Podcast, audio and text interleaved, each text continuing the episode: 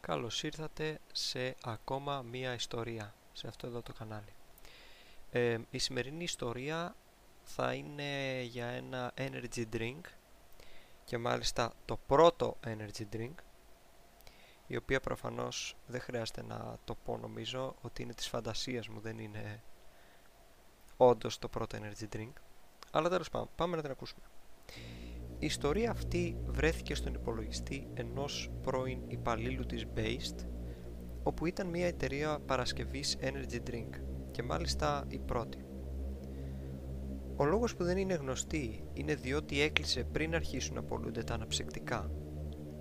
Οπότε αυτή την ιστορία θα την ήξεραν μόνο άτομα που δούλεψαν εκεί. Η ιστορία ξεκινάει όταν φτιάχτηκε το κτίριο της Based λίγο έξω από το Όσλο της Νορβηγίας και μας αφηγείτε το λόγο που έκλεισε αλλά και τα πειράματα που έγιναν.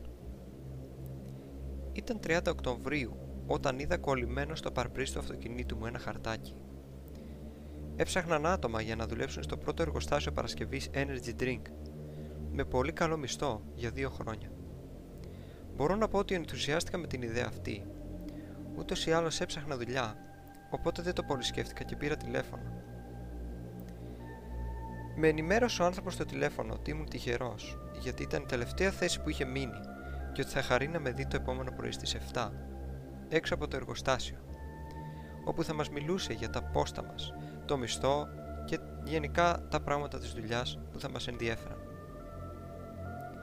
Του είπα ότι θα είμαι εκεί και κλείσαμε το τηλέφωνο. Πήγα για ένα μπάνιο και κοιμήθηκα νωρίς γιατί είχα πρωινό ξύπνημα την επόμενη μέρα. Ξύπνησα στις 5, έφαγα κάτι και ετοιμάστηκα για την πρώτη μου μέρα στη δουλειά. Έφτασα 10 λεπτά νωρίτερα, αλλά ήταν όλοι εκεί, οπότε ξεκίνησε να μας μιλάει το αφεντικό. Μας είπε μερικούς κανόνες και ότι θα πρέπει να φοράμε μια στολή που μας έδωσε. Αλλά ένα πράγμα που μας είπε και μου φάνηκε περίεργο είναι ότι θα έπρεπε να μην πούμε σε κανέναν για τη δουλειά αυτή, αλλιώς θα έχουμε πελάδες. Λίγο ξαφνιάστηκα μπορώ να πω, αλλά δεν το θεώρησα κάτι ενσυχητικό. Μας είπε να μπούμε στο κτίριο για να μας κάνει μια ξενάγηση και να μας πάει στα πόστα μας. Μόλις μπήκαμε μέσα, εντυπωσιάστηκα από το πόσο μεγάλο ήταν και το πόσο καθαρό ήταν. Μας έδειξε τους χώρους των εργαστηρίων, τις τουαλέτες, κάποια γραφεία και τους δικούς μας χώρους όπου είπε ότι είναι χώροι παρατήρησης. Δεν κατάλαβα τι εννοούσε, γι' αυτό και τον ρώτησα. Με στραβοκοίταξε και μου είπε Ησυχία, θα τα μάθεις όλα στην επόμενη μέρα. Στην επόμενη μία ώρα είχε μεγαλώσει η ανησυχία μου. Απλά σκέφτηκα ότι θα κάνω ό,τι μου λένε χωρίς πολλά πολλά, γιατί σκεφτόμουν τα καλά λεφτά που έδιναν και δεν ήθελα να χάσω την ευκαιρία.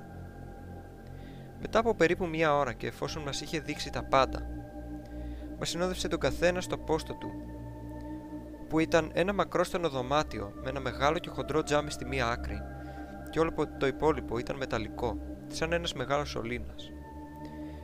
Επίσης, είχε ένα γραφείο με μία καρέκλα, ένα ψύκτη με νερό και μία μεγάλη οθόνη που έδειχνε υλικό από ένα δωμάτιο, που είχε διάφορα αντικείμενα μέσα.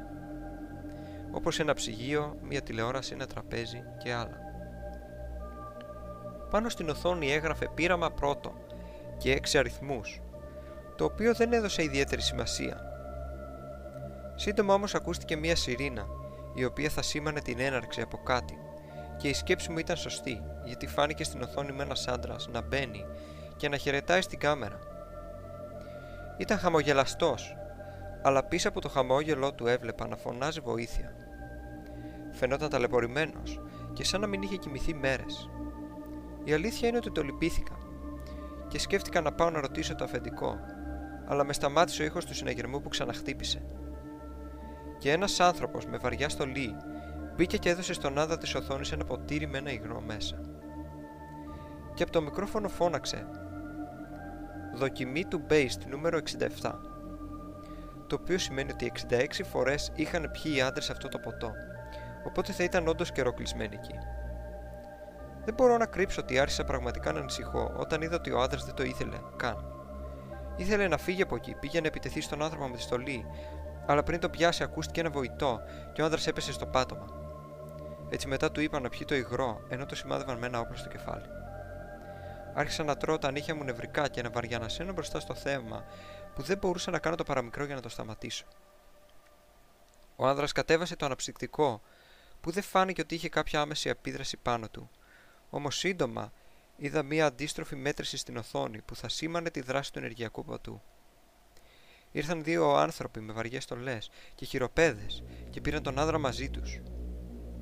Μετά από λίγο άλλαξε το υλικό της κάμερας και φαινόταν ένα μεγάλο μέρος σαν αρένα με μεγάλους τείχους γύρω γύρω να το καλύπτουν. Μετέφεραν μέσα τον άνδρα, αλλά λίγο αργότερα ήρθαν άλλοι δύο άνθρωποι με έναν ακόμη άνδρα.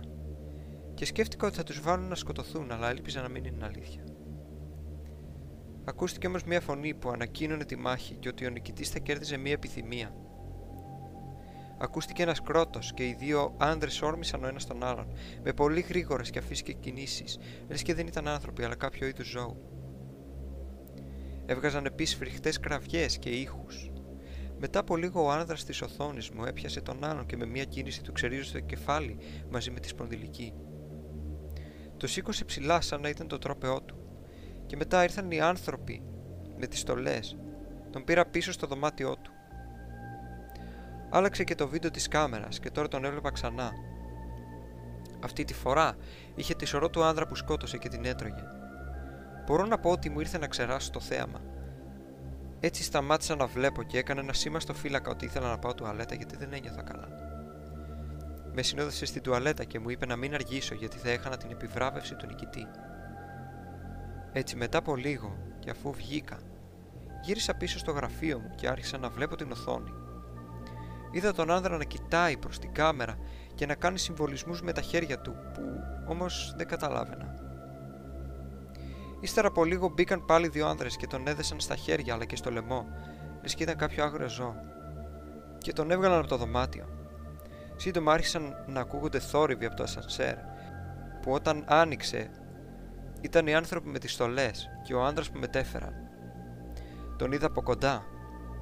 Φερόταν σαν ζώο, μύριζε τον αέρα και έκανε σπαστικές κινήσεις με το κεφάλι και τα δάχτυλά του. Ήταν σαν να ήθελε να ελευθερωθεί από τα δεσμά που κρατούσαν.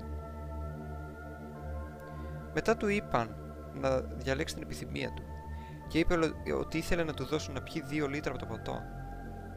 Έτσι και έγινε. Του έφεραν μια μεγάλη κανάτα την οποία ήπια αμέσως. Ύστερα από λίγο ούρλιαξε και με σπασμούς κατάφερε να σπάσει τις αλυσίδες του.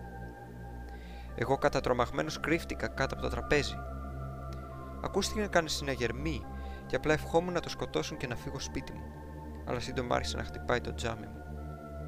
Με έπιασε πανικό, ειδικά όταν είδα ότι κανείς δεν ήταν ζωντανός και ότι το γυαλί άρχισε να ραγίζει. Σύντομα θα πέθαινα. Ή τουλάχιστον έτσι νόμιζα. Τελικά το τζάμι έσπασε. Πήδηξε μέσα ο άνδρας και με άρπαξε σαν να ήθελε να με σώσει. Δεν ξέρω γιατί, αλλά τον εμπιστεύτηκα. Φάνηκε ότι είχε τη συνείδηση του τι γινόταν. Άρχισε να πηδάει από εδώ και από εκεί, προς την έξοδο.